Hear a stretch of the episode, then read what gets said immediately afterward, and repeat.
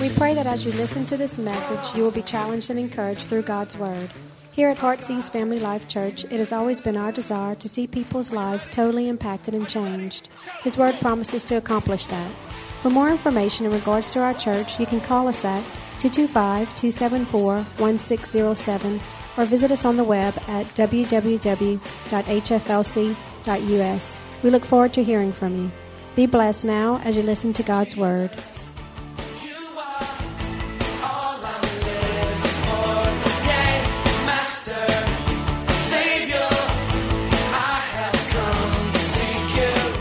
We thank you, God, for the awesome privilege that we have to be in your house today.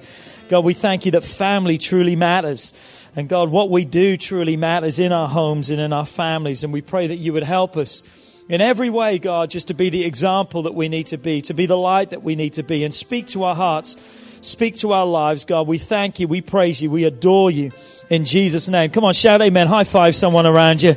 Come on, say good to see you, looking good today. Come on, family matters. Family matters. From our series this month, our theme scripture has been Psalms 101 verse 2. Psalms 101 verse 2. Absolutely love it. It says this, I am doing the very best I can and I am doing it at home where it counts. Come on, I am doing the very best I can, and I'm doing it at home where it counts, where it matters the most is where we need to be putting in the biggest effort. And our number one ministry and our number one responsibility is our homes. Come on, amen. It's our families, it's our marriages, it's our homes, because that's our responsibility. That's a requirement. We don't like to say it that way, but it's a requirement, meaning God requires that of me to be the head of my home as a father, as a husband, but then also it's as a child that you are respectful, that you honor, that you obey, that your family matters and it's your priority in your life. I'm so excited about this series. We're seeing so many great things that are already happening in families. And we've been looking for the past two weeks of the crazy cycle. Come on, say it with me crazy. Come on, say it kind of crazy-ish, you know, crazy. Come on, do a funny face. Look at someone go, crazy. Come on, we've been talking about the crazy cycle. We know what that is when our home is just kind of out of control. What does the crazy cycle look like? It looks like this. Notice from the top. Without love, a child, because a child needs love, a parent needs respect. But what do we see? Without love, a child reacts how? Without respect. And then without respect, a parent reacts without love and the craziness just spins out of control. So what we've been looking at, we've been looking how do we decode? How do we really hear what's being said in our homes? How do we make the right issue the issue and not other issues? How do we look beyond the fact that our kids many times are just being kids and irresponsibility is not disrespect? And we've been talking about all those things, and it's important, obviously, to decode those things.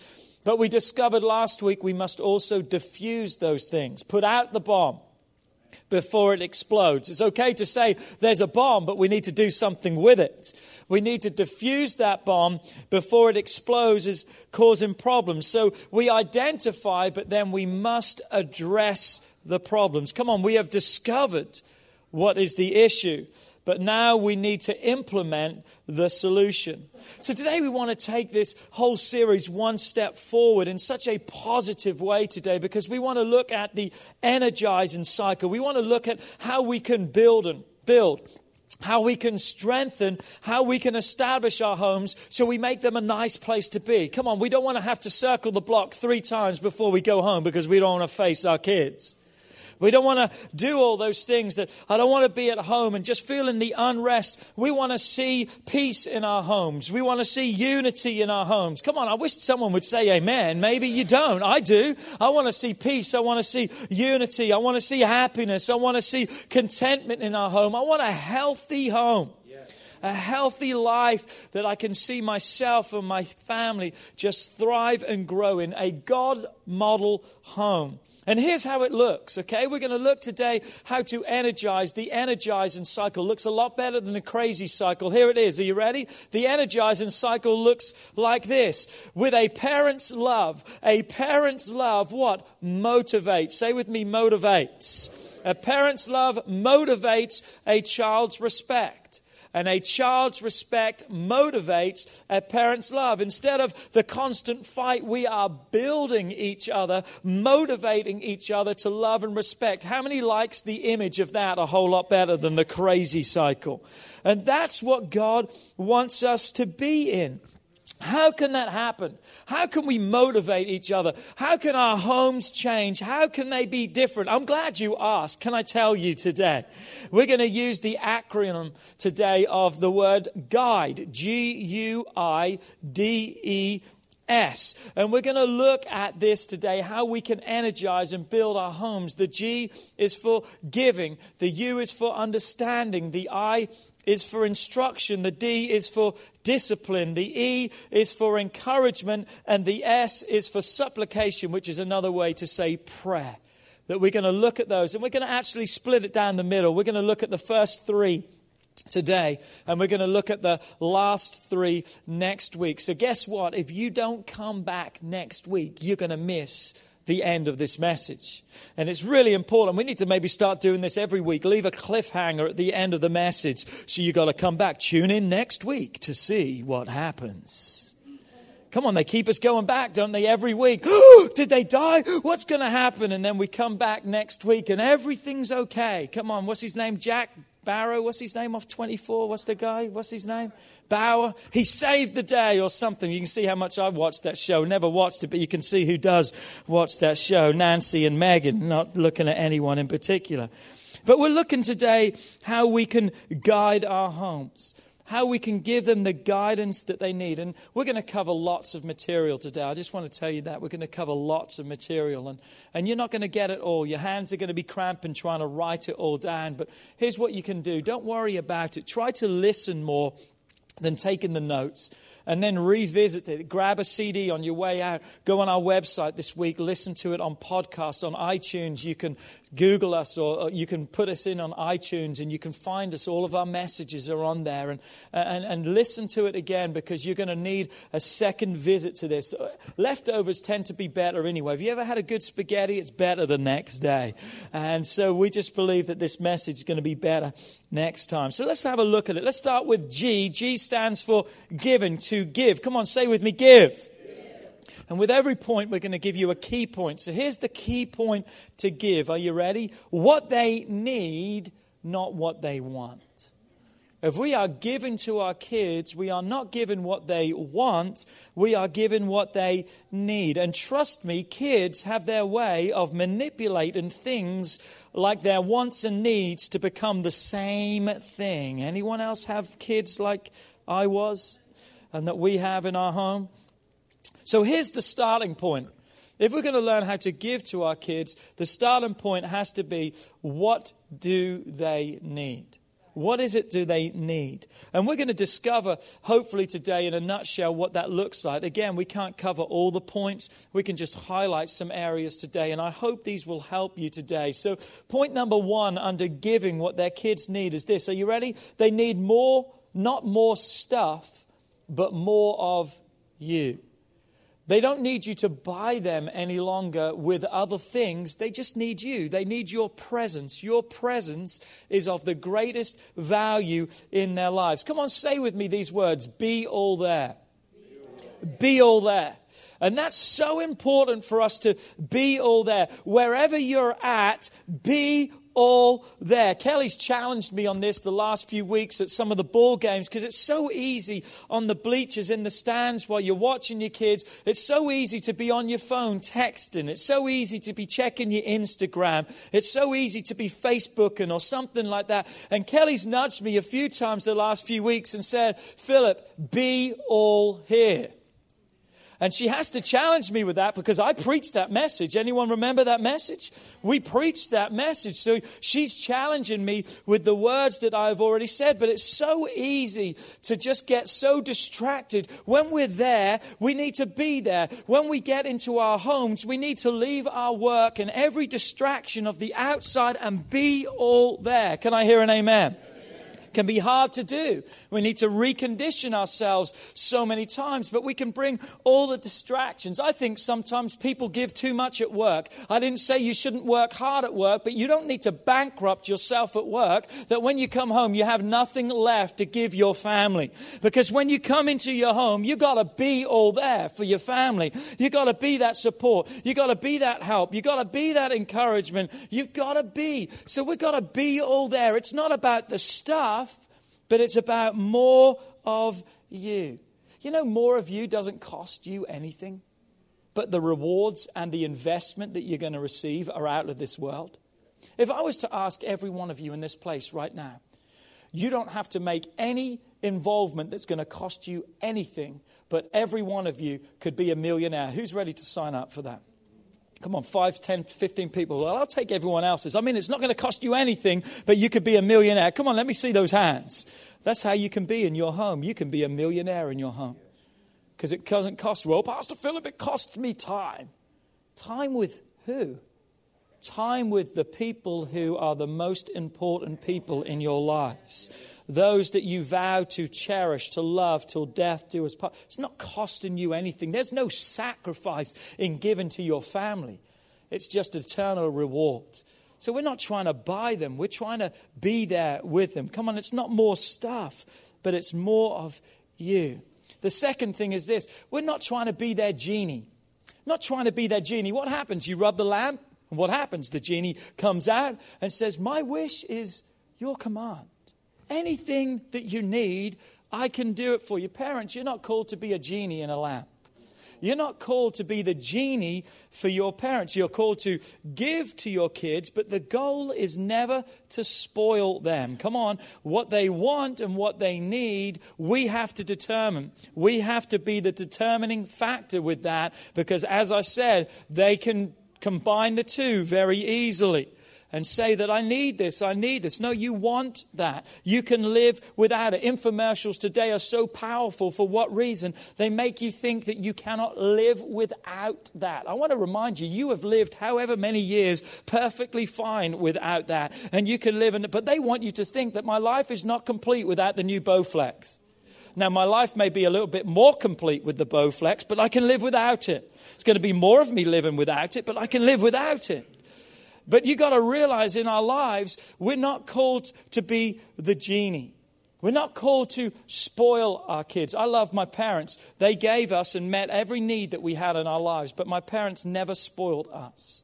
Did we have more than a lot of people? Perhaps.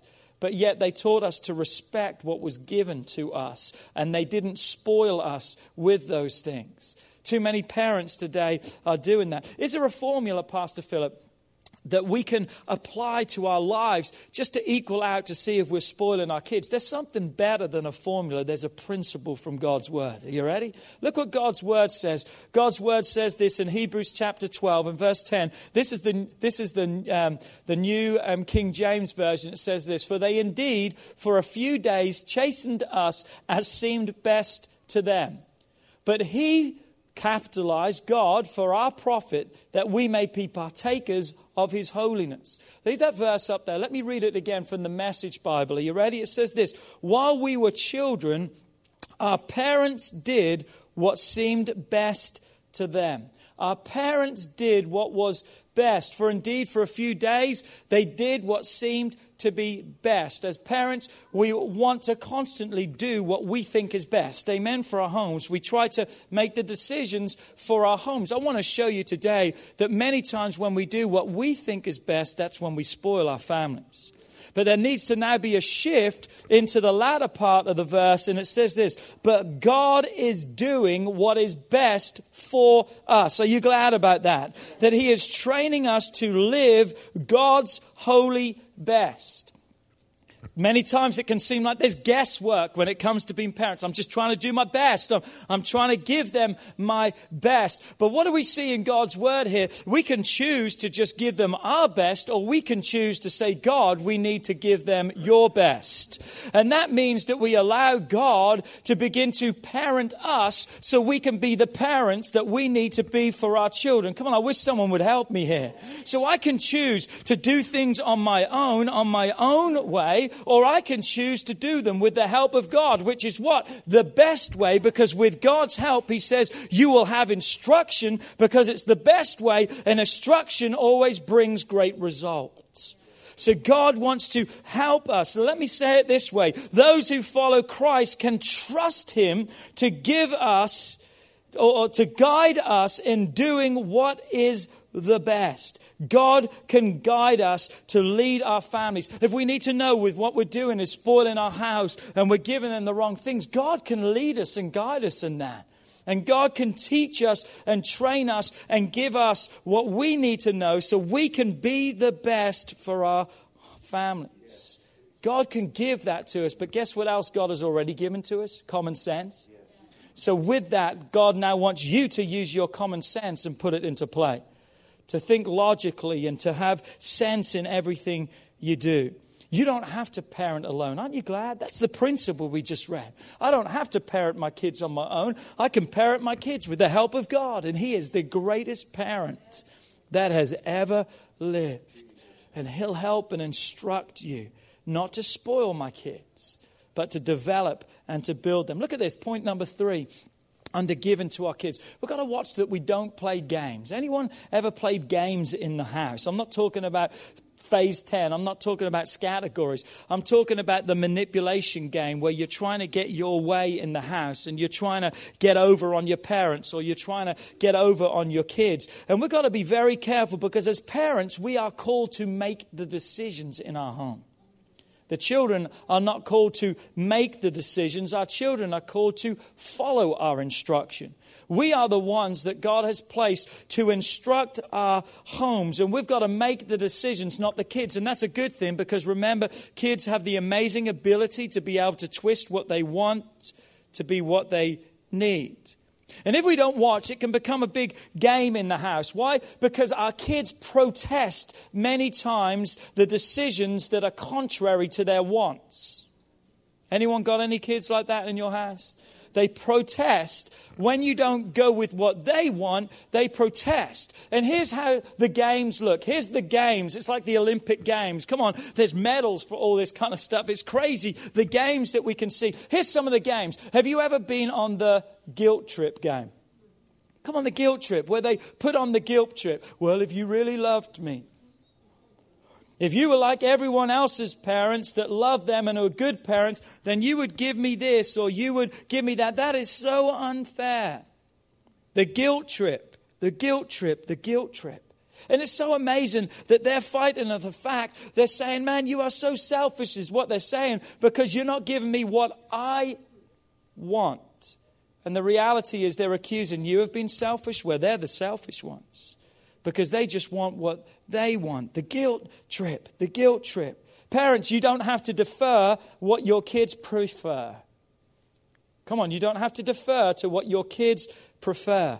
You don't let them guilt you into that. Too many homes are run by guilt today. Maybe because you weren't there, maybe because you weren't doing, so you try to spoil. Remember, you're not called to be a genie. You're told to give your kids what they need. Don't play the guilt game. What about this one, the silent treatment? Anyone have the silent treatment type in your home? We've got a silent treatment type in our home. What do they do? When you correct them, you don't give them what they want they shut down. They get quiet. They don't want to speak. They don't want to talk to you. They just get mad and they completely shut off. What do you do with that? You got to just keep on going. You keep talking to them and you keep responding and you keep ignoring them because guess what? You're proving the fact that they can play games all they want, but you're not playing their games. You're not going to be manipulated by them becoming silent. Come on, you've got to remind them you're not going to play their games so they can get what they want. They may get quiet, but the greatest thing about a quiet kid is this they're quiet. Amen. Don't have to deal with them. If they're like that, it's a great game. Let's play the quiet game every day. We like it in our house. Not going to use it to manipulate me, no. What about this one? Then you've got the other extreme, and it's the vocal onslaught. Anyone have any screamers in the house? Those that just want to kick and scream and holler. You or your kids just wanted to check, uh, just making sure. Okay? But this is a game that can be played so many times that they scream and act out. It's amazing, though, that kids very seldom scream when it's just you and them. Most of the time, they act up the most when they've got an audience. So, what happens because of the audience? What do we tend to do? We want to pacify them many times. So, we give them what they want so they'll be quiet because they're embarrassing and making a fool. But you see, kids know that. Well, come on, I'm going to give you two packs of gum. Just be quiet. Hey, listen, they know that, and that's why they do it. And you may say, well, I only give it to, I only give in to them for peace. I want to tell you it's temporary peace. It's temporary peace. Why? Because they now know that's the tactic that works. And so the next time they want something, you're not going to have peace. They're going to be screaming again. And you're going to be pacifying them and pacifying and pacifying. That's not given to them in love. Come on. That, that's given into them. That's a big difference. You're not giving to them what they need, you're given into their wants. And you're letting them control the house. What about this one? Bribery. There's a lot of games of bribery. You know, I'll do this if you do that. You do this, and then I'll do that. You've got to be careful with all those kind of things. Because after all, as a parent, you're the one that's calling the shots in the home. And we've got to watch that we don't get caught up with all the games. If you're tired of playing games, then change the tactics. Change the tactics. Change your approach. Change your response to it. I said this in the first service and it went really quiet, but I want you to hear this. Are you ready? If your child lacks self control, it is you who is being controlled. Let that sink in.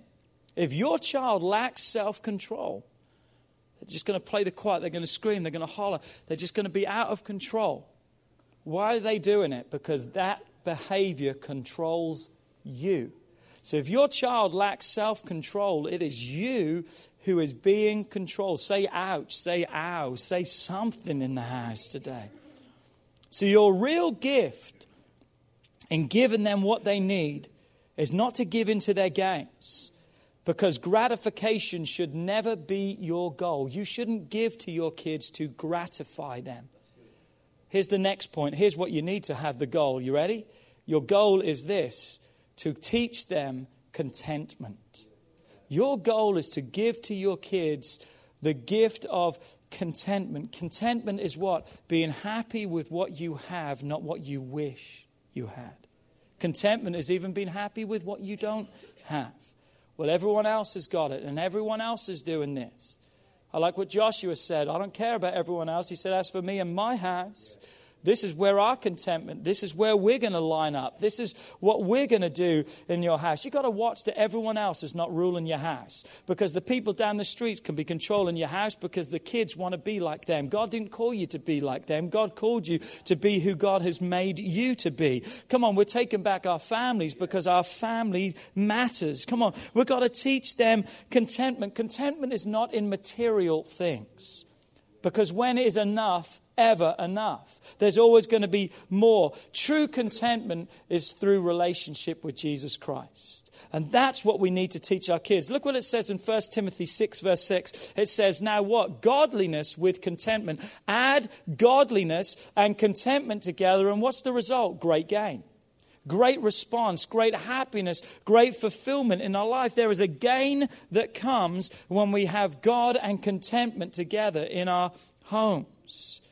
And giving them what they need, in turn, will meet every need. Not their wants, but giving them what they need will, in turn, meet their every need. And you know, parents, the best way we can teach contentment in our homes is by example, by us being contented. By us having a contentment in our lives that our kids can see that we can go without stuff and we can still be happy. Come on, an iPhone 6 came out. I don't have one yet. I'm still happy. Amen. I don't have to have an iPhone 6 for my life to be complete. Come on, I don't have, the, have to have the PlayStation 4 when I'm maybe still on 2 playing catch up, but I don't have to have the 4. I don't have to have a 60 inch TV because a 32 inch TV works just as good. And hey, if you want a, to make a 32 inch TV bigger, just move your couch a little bit closer, and then there you've got a bigger TV. It's amazing how that works. But you see, the contentment of our lives today, we have built our lives on the fact that I've got to have to be happy. Watch, that's not the enemy of your home. Why do you say the enemy? Because that will destroy your home. Because there'll never be enough of what they need or what they want. And we've got to be so careful and teach them contentment with our life. Because the ultimate goal, you ready? Here it is, number five, under given. The ultimate goal has to be to give them Christ that I give them Christ. That can kind of sound super spiritual, but it's not. It's very practical. It just means that me, through relationship with God, can put that to work in my life. That I can live a godly life, that I can be a godly parent, a godly child. I can live according to God's word in my home. That's what it is. I'm not just preaching the message, it's not just speaking the scriptures, it's living the scriptures. There's a lot of people today that can quote many verses, but they don't know how to live one. They can quote it, but they don't live it. I think last month we called them, that would be a hypocrite. Is that right? I think last month we labeled that kind of person who says one thing and does the other as being a hypocrite. We don't want to be that. We want to live the life. But you know what? If I'm going to give my kids Christ, I've learned this. I can't give anyone something that I don't have myself. I can't give out of me what's not already in of me. It's got to be in me first so it can come out of me. So, in order for me to be able to give my kids Christ, I've got to have Christ in my life. I've got to be full of God. I've got to be in relationship. I show them and teach my kids, hopefully, relationship in God, not because I preach every Sunday, but by the way I live Monday through Saturday. Come on, the way I live throughout the week. Come on, I want to teach my kids that God can supply all of their needs. I want that anytime they've got a problem. And how do we do that? We share with our kids. If there's things and problems in the home, what do we do? We can call them together and pray. Listen, we've got a need. When we were trying to sell our house, we involved all our kids in the deal because Kelly and I's prayers weren't being answered. Soon as we brought the kids in, man, God sold our house, man. We included our family and said, This is the needs that we have. We want you to be a part of it. Pray. They rejoiced in the fact of selling the house because they were now a part of it. Can you see how we can teach kids? So, guess what? When they're having problems in their adult years and even before they become an adult, while they're kids right now, you know what they can do? If it worked for us with mum and dad, it can work for us. And they'll begin to come to you and say, Would you pray with me because I've got some needs? You begin to exemplify Christ to them. Give them Christ, not Christ and, but God only. It's not God and. If you've got God and this, no, it's God only. It's amazing when you look, and I know we don't have time today, but it's amazing. I've been looking and reading through um, the children of Israel being delivered out of Egypt. And it's amazing to me that Jesus, God takes them out of slavery, and you would think He would put them straight in a land of promise. I mean, He takes them from nothing, really, and then you would think, man, He's going to take them to something because look how good God is. God takes them to a what? A wilderness. You know something about a wilderness is this there's no food and there's no water in a wilderness. You don't have to research that or Google that. We just know that. There's nothing in a wilderness. So, how crazy that God would take them and put them straight in a wilderness. Why would God do that? Because of this reason. God wanted to show them without Him, they have nothing. But with Him, they have everything. You know, I read this week, it blew me away, that for God to feed the children of Israel for one day with manna, it would take 45 train carriages each full of 15 tons to fill the children of Israel for one day. 45 train carriages with 15 tons in each one of them just to feed them for one day. Don't tell me God can't take care of your problems. Come, but we need to teach our kids a dependency upon God. That when no matter what, we can always trust in God. Come, we're not going to try and live like everyone else and try to be this and that. I've said this before, but if there was three things that I could leave to my kids, I wouldn't leave them all the money. I wouldn't leave them a million dollars. I wished I had it, but I couldn't leave it to them anyway. I wouldn't leave them a lake house. If you've got one to give me, I'll take it, but I haven't got one to leave to them right now. But what I'm saying is, you know, the three things I would leave my kids is this that they would have a relationship with God, salvation with God. Second thing is this that they would have the Holy Spirit working inside of their lives. And the third thing is this they would understand the principle of tithing and giving financially to God. I think that's the three greatest things that I can leave to my kids for their future, for their life. Because under those three things, their lives are complete. Their lives will be happy. They will have everything that they need. Come on, we've got to give to our kids. Give them not what they want, but what they need. The second thing is you. You stands for what? Understand. It's not a trick question, it's on the screen. You stands for understanding. Understanding what? Not only what they need, but the differences in their need. We're understanding that right now in our home. We've now got a 11 month old all the way up to a 21 year old in our house. There's different needs. We can't just say to Judah, hey, get ready for school and go. He's not even at school yet, and he couldn't even do it if he wanted to be there. Why? Because there are different needs through the different stages and the different areas of our children's lives. We've got to understand that there are differences, there are needs as male and female there's differences and needs. But we've got to understand that kids are different to us, and we've got to have an understanding of where they're at. Look what it says in 1 Corinthians 13 11. It says, When I was a child, I spoke as a child, I understood as a child. I thought as a child, but when I became a man, I put away those childish things. In other words, I changed. The things I used to do, the childish behaviors, I don't do them any longer. So, what do we need to understand? What do we need to look at? Let me give you some points under understanding when it comes to our kids and through the various stages of their life. Are you ready? Point number one, and that is this kids think literally first. Kids think literally first, meaning what? They just say what they see, think, or feel with no filter. We have one of them in our house. Anyone have any of those in your house? I used to be a kid like that, I think. Come on, kids just they just think, they just live, they just are literally, which can be really embarrassing as a parent because you see a circumstance and you know what's probably going through their mind, but you know it's not going to stay in their mind. You know that as soon as that person comes up, they're going to say many awkward times as a parent with just that kid. You know that all of a sudden, oh, what's he going to say? As he opens his mouth, you're like, what is going to come out of here? Why? Because they are literal. We got a lot of sermon material with six kids. I just want to tell you that. We get a lot of information. They get a lot of things too from us, I'm sure. But a lot of things going on. But one of our sons, and we're not going to say who it is, but one of our sons has a problem with saying things so many times that may be inappropriate because he just thinks literally. He's still in that age where he just says things. So Kelly has had so many conversations, said, listen, son, listen, if you think it's going to hurt someone, if you think it's going to be unkind to them, then please don't say it. His response is, okay, mum, I'll do that. But guess what? We're having that conversation again. And we've had that conversation again. And we're having that conversation again. Why? Because he's just a kid. And we've got to understand that, that they think literally first. So we can't jump all over them because we've got to remind ourselves what childish means. Childish means immature, irresponsible, and silly. And really, you want them to be that because you don't want them to grow up too quick. You want them to enjoy the stages of their life. And the reality is this they don't mean any ill harm. They're not trying to do it because they're trying to be unkind and ugly. They're just literal first and help us, Jesus, while we go through those stages. Amen. So if our kids have said anything to you, we apologize. They're just kids being kids. And just blame it on Kelly. She's the mom, she can take the responsibility. Look at the second point under understanding. You've got to understand this. Your kids just need to feel loved. Your kids need to feel loved. Pastor Phil, I just really feel led to share this. But all this stuff is good. But you know what? My kids are grown now and they're out of the house. Uh, how can I?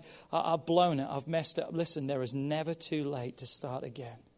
It's never too late. Today is a great day for you to begin all over again because it's going to be grandkids, it's going to be other people's kids that you can be an example to. And you need to take these materials and teach these to young men and women. Be an example, be an advocate for the family to those. You've maybe blown it, but today is a new day. And be a new advocate for the family and stand up for your family and make a difference in your home. But your kids need to feel loved. I would hope that you would know that. But the first step to understanding your child is to love them. If you really want to understand them, you've got to love them. And you've got to love them for who they are, not by their performance. If we love our kids by what they do, we wouldn't love our kids many times because they don't do good things.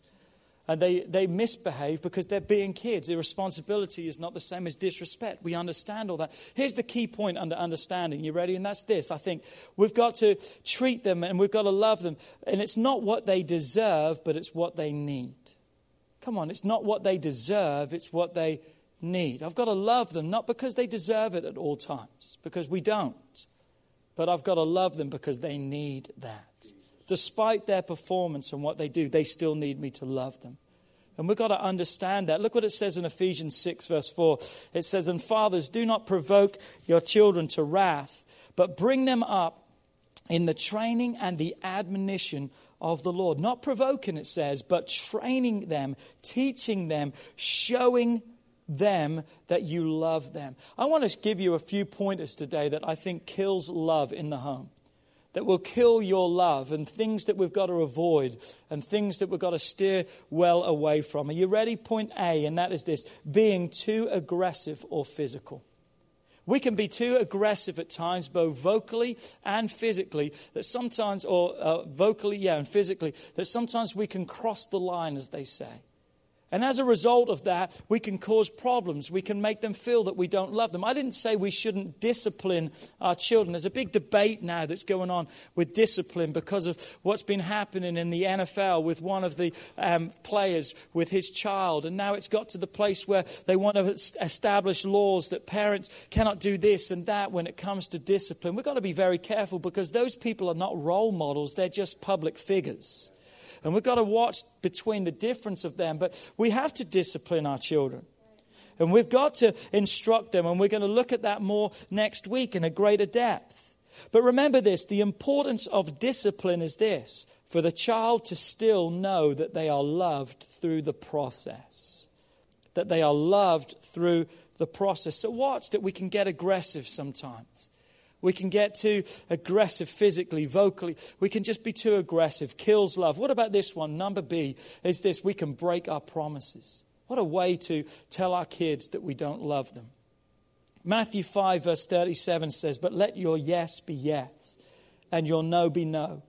For whatever is more than these is from the evil one. Think about this. If I'm not yes and I'm not no, whatever I am in between is from the evil one. New Living Translation says, just say a simple yes and I will, or no, I won't.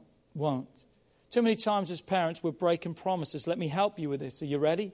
Don't promise what you cannot perform. Come on. Don't promise what you can't perform. Don't tell your kids you're going to do something if you can't do it or you don't intend to ever do it. Because there's something about kids, too, they never forget they never forget. And they will remind you, and they will remind you, but you promised that you promised, but you promised. Sometimes they remind you of things that you didn't promise. You've got to be on your game with stuff like that. But they tend to remember those things. But don't promise what you can't perform because it builds a greater resentment in your kids. Why? Because you've got to keep at all, you know, keep your promises to your kids at all costs. Whatever you try to do, keep your promises to your kids because little things that may be minor to you can be massively major to them. And then they can begin to expect that you're not just going to perform next time and they just give up on you. And then they don't even believe what you say. But the promise is this, or the problem is this when they don't believe what you say in regards to your promise, they're also not going to believe what you say in regard to your instruction and to your guidance and they're not going to follow you. Why? Because you're not truthful. You don't keep your word, so why should I? And then you go back onto the crazy cycle. There are going to be times, parents, we all know this, that are things that happen out of our control. But let me say, what is in our control and out of our control is what we need to determine for our lives. Because when we're talking about things outside of our control, it doesn't mean, I mean, some things we can label that we don't have control over, but we do. So make sure that we're doing the best that we can to control, uh, and things are going to fall out of that. And if they do and we can't fulfill our promise, then first thing you do is ask for forgiveness. But then you make another make up date. And you say, let's go and do this and let's do that whenever possible. Is that okay? So here's the next thing under them feeling love that we can kill love. We can kill love through name calling, calling them names. It's a big no no. You've got to be very careful. You've got to watch, even in fun, that we can label a child by fun and we can all laugh, but it can give them an identity crisis in their life. You know, maybe a child's got big ears or something. You can just laugh about it. Man, look at you, Dumbo, flying around, and we can all laugh and we can have. But you know what? That can give that child a complex in their life that they can build a resentment towards you because of that.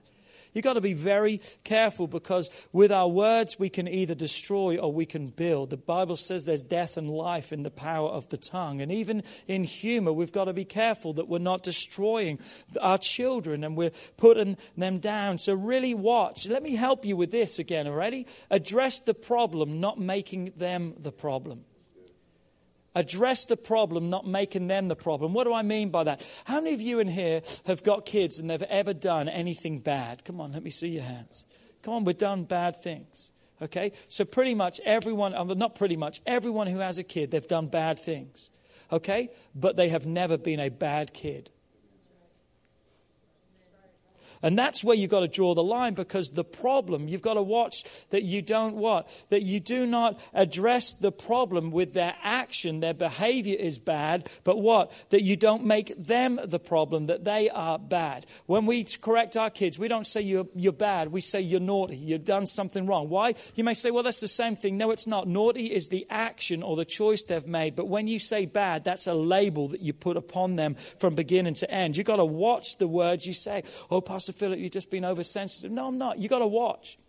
I think the word stupid should be like a curse word in your home, meaning what? It's not a word that anyone ever says in your home. You're a stupid kid. You're a stupid kid. Come on, that is one of the worst things that you can ever say to your kids. And if you say that to your kids, you need to repent to your kids and say, I'm sorry, because what begins to happen, if you call a kid stupid, then they're going to do something wrong and they're going to come to you and say, I only did that because I'm stupid. You give them an identity, you create a problem and speak something into their life that is an act action that could have been dealt with and should have been dealt with in a godly manner.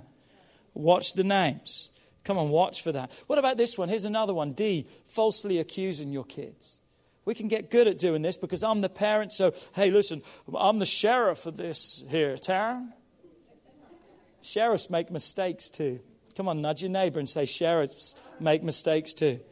And we've got to be very careful that we don't falsely accuse. We've got to listen. We've got to gather the right information and not just assume because we know what assumption does. We don't want to be there.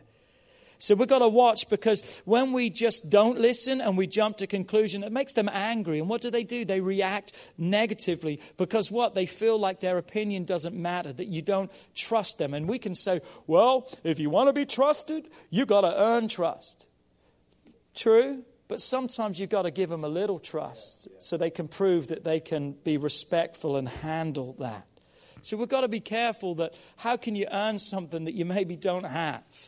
And we've got to be careful with all those kind of things in our lives. Look what it says in James 1, verse 19. It says, Let every man be swift to hear and slow to speak and slow to wrath. What is the ratio? Two to one. Two ears to one mouth. Why should be twice as much listening to once as much speaking? Proverbs 18, verse 13 says, He who answers a matter before he hears it, it is folly and shame to him.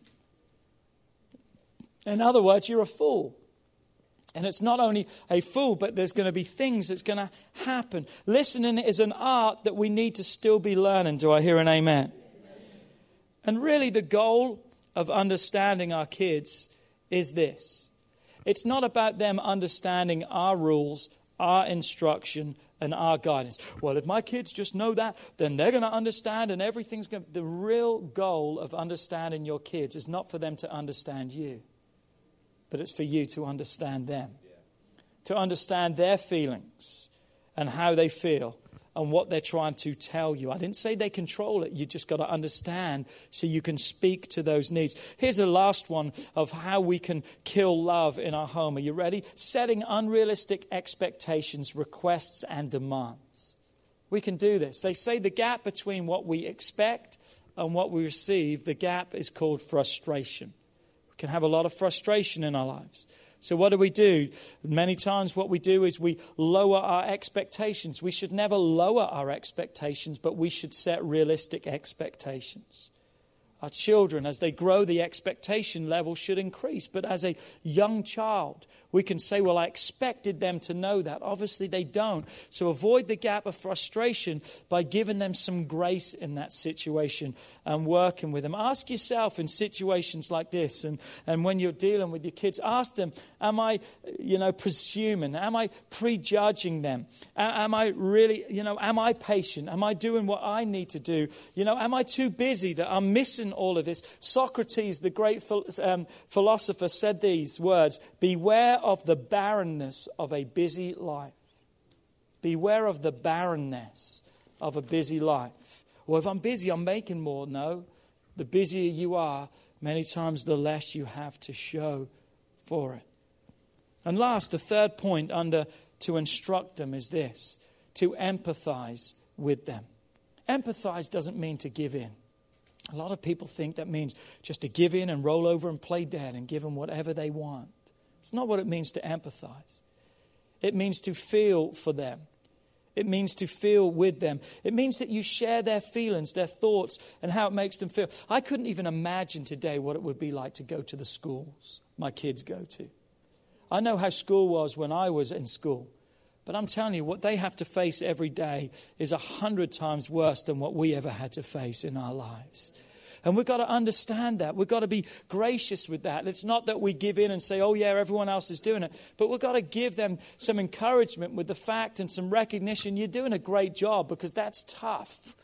Come on, empathy is literally putting yourself in their shoes, putting yourself in someone else's shoes. And one of the greatest ways, again, that we can show love and we can empathize and we can just be there for our kids is to be willing to apologize when we get it wrong. I didn't say if we get it wrong, I said when we get it wrong because we're going to get it wrong. But just to turn around and say, you know what, I'm sorry, that's a great way to start understanding them because then they'll begin to realize that you are human like them and they'll begin to open up to you and begin to talk with you. So, what do we see? G, give them what they need. What was the next part? Understand them. Understand their needs. They may be different, but it's not what they deserve, it's what they need. Don't allow the love to be killed through those silly things that we can so often have in our lives. But because we remember, we're living now, hopefully, with the instruction and the help of God. And that's the next point. I instruct. Come on, say with me instruct. Instruct. You know, your greatest instruction for your home and family is your example. The greatest instruction that you can bring to your family is your example. It's not what I say, but it's who I am. Here's the key for instruction. Are you ready? The key point. You are the key to the success of all of this. If you want your family to be a success, it rides on you. You are the key to bring the success into your home by being the godly instruction that your kids need. Ephesians 6, verse 4, we read it earlier, but let me read the last part of that verse again. It says, But bring them up, bring up your children in the training and instruction and the admonition of the Lord. New Living Translation says, Bring them up with discipline and instruction that comes from the Lord. A lot of things that try to instruct us today to lead our kids are very ungodly. There's a lot of pressures today. There's a lot of pressures to conform to this world, to compromise our beliefs and the stands that we have. Why? Because a lot of people are cynical towards the things of God. There's an enemy, there's a war that's trying to destroy the family unit, the morals of our lives, and, and just all those kind of things. But you know what? We've got to make sure in all of the mess and all of the confusion, we've got to stand up and be the real deal. Parents, we've got to be the real deal. You know what that means? We've got to stand head and shoulders above any other influence that could influence our family and our home. So many influences out there. So many things that want to show our kids how to live life. Come on, parents, we've got to stand up and be head and shoulders above everyone else, instructing our family. So, how do we do that? Let me give you some points, and then we're going to bring this to a close today. Okay, so how do I instruct my family? Here's where we start. Are you ready? Point number one we've got to ask a question who's leading me? Come on, who's leading my life? Who is in the driving seat of my life? Romans 10, verse 17 says, So faith cometh by hearing, and hearing by the word of God. If I want faith to rise in my life, how does it come? By following the instruction of the word of God. Come on, it's so important that my life is led by the word of God, that I allow his word to just to shape me, to fashion me and form me. Because when Christ is kept at the center, center of my heart, when Christ is at the center of your hearts, you're not going to stray away from bringing your children up in the instruction of the Lord Jesus. Why? Because that's who you are. And what you are is what you preach and what you teach and what you live and what you demonstrate. And your kids are going to follow the example of that. Come on. My responsibility is to bring the heart of what? Of my child to the heart of God to lead them and guide them. Look what it says in Colossians 3 verse 16 and 17 it says let the word of christ dwell in you richly in all wisdom teaching and admonishing one another in psalms and hymns and spiritual songs singing with grace in your heart. So what is the thought? As christ's inside of us what's going to come out of us is christ. We're going to be an example to those around us. Verse 17 and whatever you do in word and deed the response the reaction the results of a life like that you're now doing it all in the name of the lord jesus christ Christ, giving thanks to God and the Father through him. Your whole life will be a testimony to God. How does that play out then when we're speaking as parents today? It means that when Christ's word fills our hearts, guess what? We will then become a natural conduit for the instruction of the Lord to flow out through us, that we will be an example to those around. Come on, you may sit here today and say, Pastor Philip, it's all right for you. You had godly parents, you had a godly upbringing, but I didn't. Come on, God's word that we just read right there doesn't give us any reason for excuse because God's word says no matter where we've come from, what we've done, and what we don't have, or maybe what we do have, we can have God that can dwell richly inside of us and through our lives can flow the instruction of wisdom and guidance to our families. Come on, you don't have an excuse today. You just need need a relationship. Relationship erases all excuses in your life. You may say, I've never had a proper father. You've got the Heavenly Father that wants to lead you and teach you, and He's the greatest parent of all. You will not go wrong. And what we believe is this it's better caught than taught. Come on, it's better caught than taught. What meaning? Seeing it alive inside of you, not just teaching it, but following behind it. So the first point of instruction is this who's leading me? The second thing is to ask the question who's leading my family? I mean, who really is leading my family? Proverbs 1 verse 8 says, My son, hear the instruction of what? Your father. The son should be led by the father, and do not forsake the law of your mother. Who should be leading my family? Us as parents, as husband and wife. We should be leading our, our children. It's our responsibility, not the responsibility of others to lead my children. Thank God for great coaches. Thank God for great teachers. Thank God for youth leaders. Thank God for godly friends and input that are around our kids. Come on, but I cannot count on other people to instruct my kids better than I can. God has given me that responsibility. My job is to care for them. Listen to this. My job and my responsibility is to earn a living for them, meaning go out and work and provide for my home. My responsibility is to love them, to support them. That's my responsibility. Who's leading my family? Who's making the decisions for my family? Is it MTV? Is it the internet? Is it social media? Is it the latest things that we see today? What is leading my family? As you're led by God, you need to lead your family. You need to be the head of your home and lead in your family. Here's another great instruction for our homes. Are you ready? Don't just say no. Well, you can't do that. Why? No.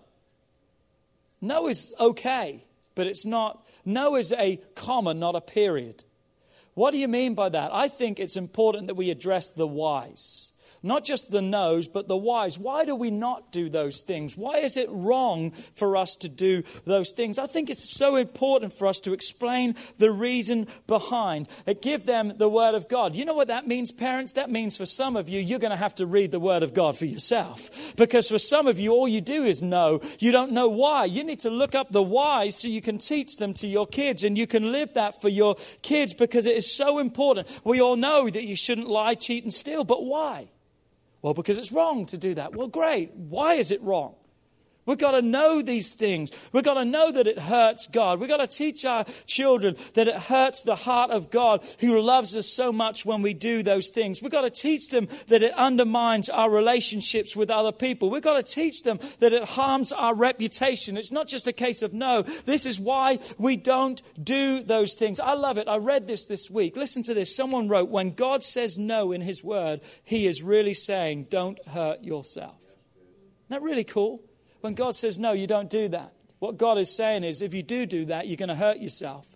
So the reason I'm saying no is because I don't want you to hurt yourself. Come on, parents, we need to say some no's because if not, we're going to hurt our kids. Come on, they're going to hurt themselves. But we need to teach them the whys too because your no will not always be there, but godly instruction always will be. Come on now, you, your no, you won't be there when the kids offer them drugs and say no for them. But when you give them the word of God of why they don't do those things because you're different and God's got a call upon your life and you give them the instruction and the why of God. God's word says that his word shall never return void. Come on. The Bible says in Proverbs 22 verse 6, train up a child in the way they should go. That's teaching them the whys of life. They may not want to hear it and they may not go that way all the time, but you should teach them in the way they should go. And when they are old, what? They won't escape the whys. They'll maybe battle with the no's, but they'll never escape the whys because they'll be convicted in their hearts.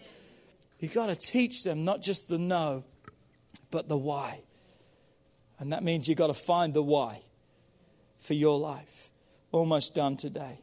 Point number four if I'm going to instruct them, one of the greatest instructions I can give them is to raise them in His house to raise them in the house of God. I've got to prioritize the house of God for my family. You know what that means? Not sending my family to church, but bringing my family to church. We don't just send our kids, we bring our family to church. Come on, Psalms 92, verse 13 says, Those who are planted in the house of the Lord shall flourish in the courts of our God. Notice the key those who are planted, not those who come once a month, those who come once every other month, those who are established in the house. Come on, we've got to teach our kids the priority authority of God's house. And how do we teach them that? By the example of our lives. We've got to teach them to love, to have a passion for the house, a commitment to his house. We've got to instruct them to the importance of his lives that we can build their life in. The Bible says, I will build my church and the gates of hell will not prevail against it. I want to build my family in a place where hell cannot prevail against it. And you know what he said that place is? The house of God, the church of God.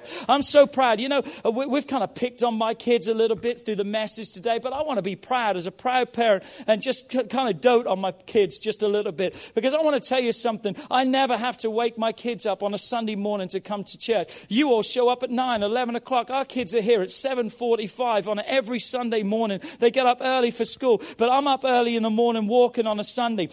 And by the time I come back to my house at 6.30 in the morning, the hair dryer's on because Brittany's already been up and she's had a shower and she's drying her hair. I go through Maddie's lights on. She's not always the brightest thing in the morning, but she's trying really hard and she's up. I go across the hallway and here's Hannah and Molly and they're up doing their makeup in the mirror. They're all up. Why? Because I don't have to beg with them and plead with them because they've got a love for the house. They want to be here on the platform serving and giving to you. Now on Monday morning, it's a different story. I have to fight them to get up for school. We're not so happy those days, but I'm telling you right now, I will fight them every day to go to school if I don't have to fight them on a Sunday to be in the house of God. Because I want them to love the house. I want them to have a passion for the house. And it's one of the greatest instructions I can give them to love the house of God. And how do I do that? By loving the house of God myself. David said, I was glad when they said unto me, Let us go into the house of the Lord. David had a love for the house that we need to have for the house. Come on, parents. I know we've covered a lot today. I hope that's good. Anyone get anything from today?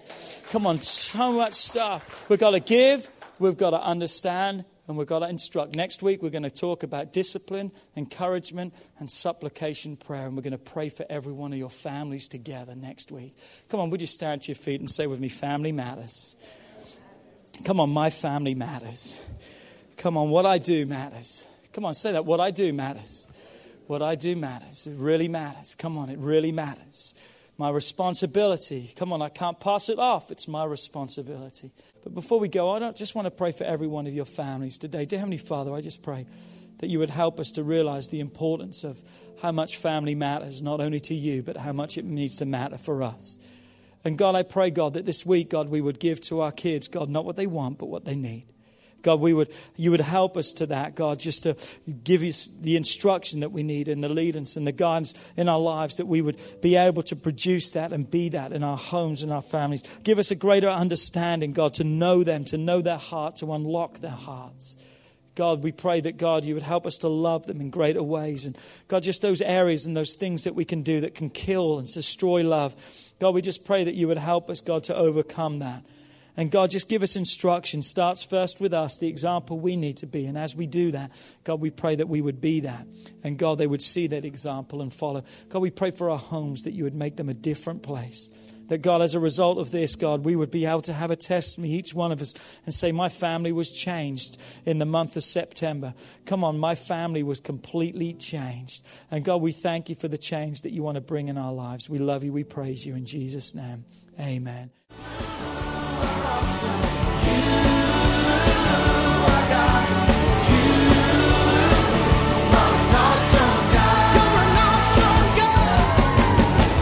We would like to thank you for listening to this message today. We pray that your life has been challenged by what you've heard, but we also know it will be changed as you put God's Word into effect. At Heartsease Family Life Church, our doors are always open to help. If you need any more information or just a friend to listen, we are here. Call us at 225 274 1607 or email us at pastorp at hflc.us. Remember, put God first in your life and everything you do will prosper. We look forward to seeing you soon. God bless.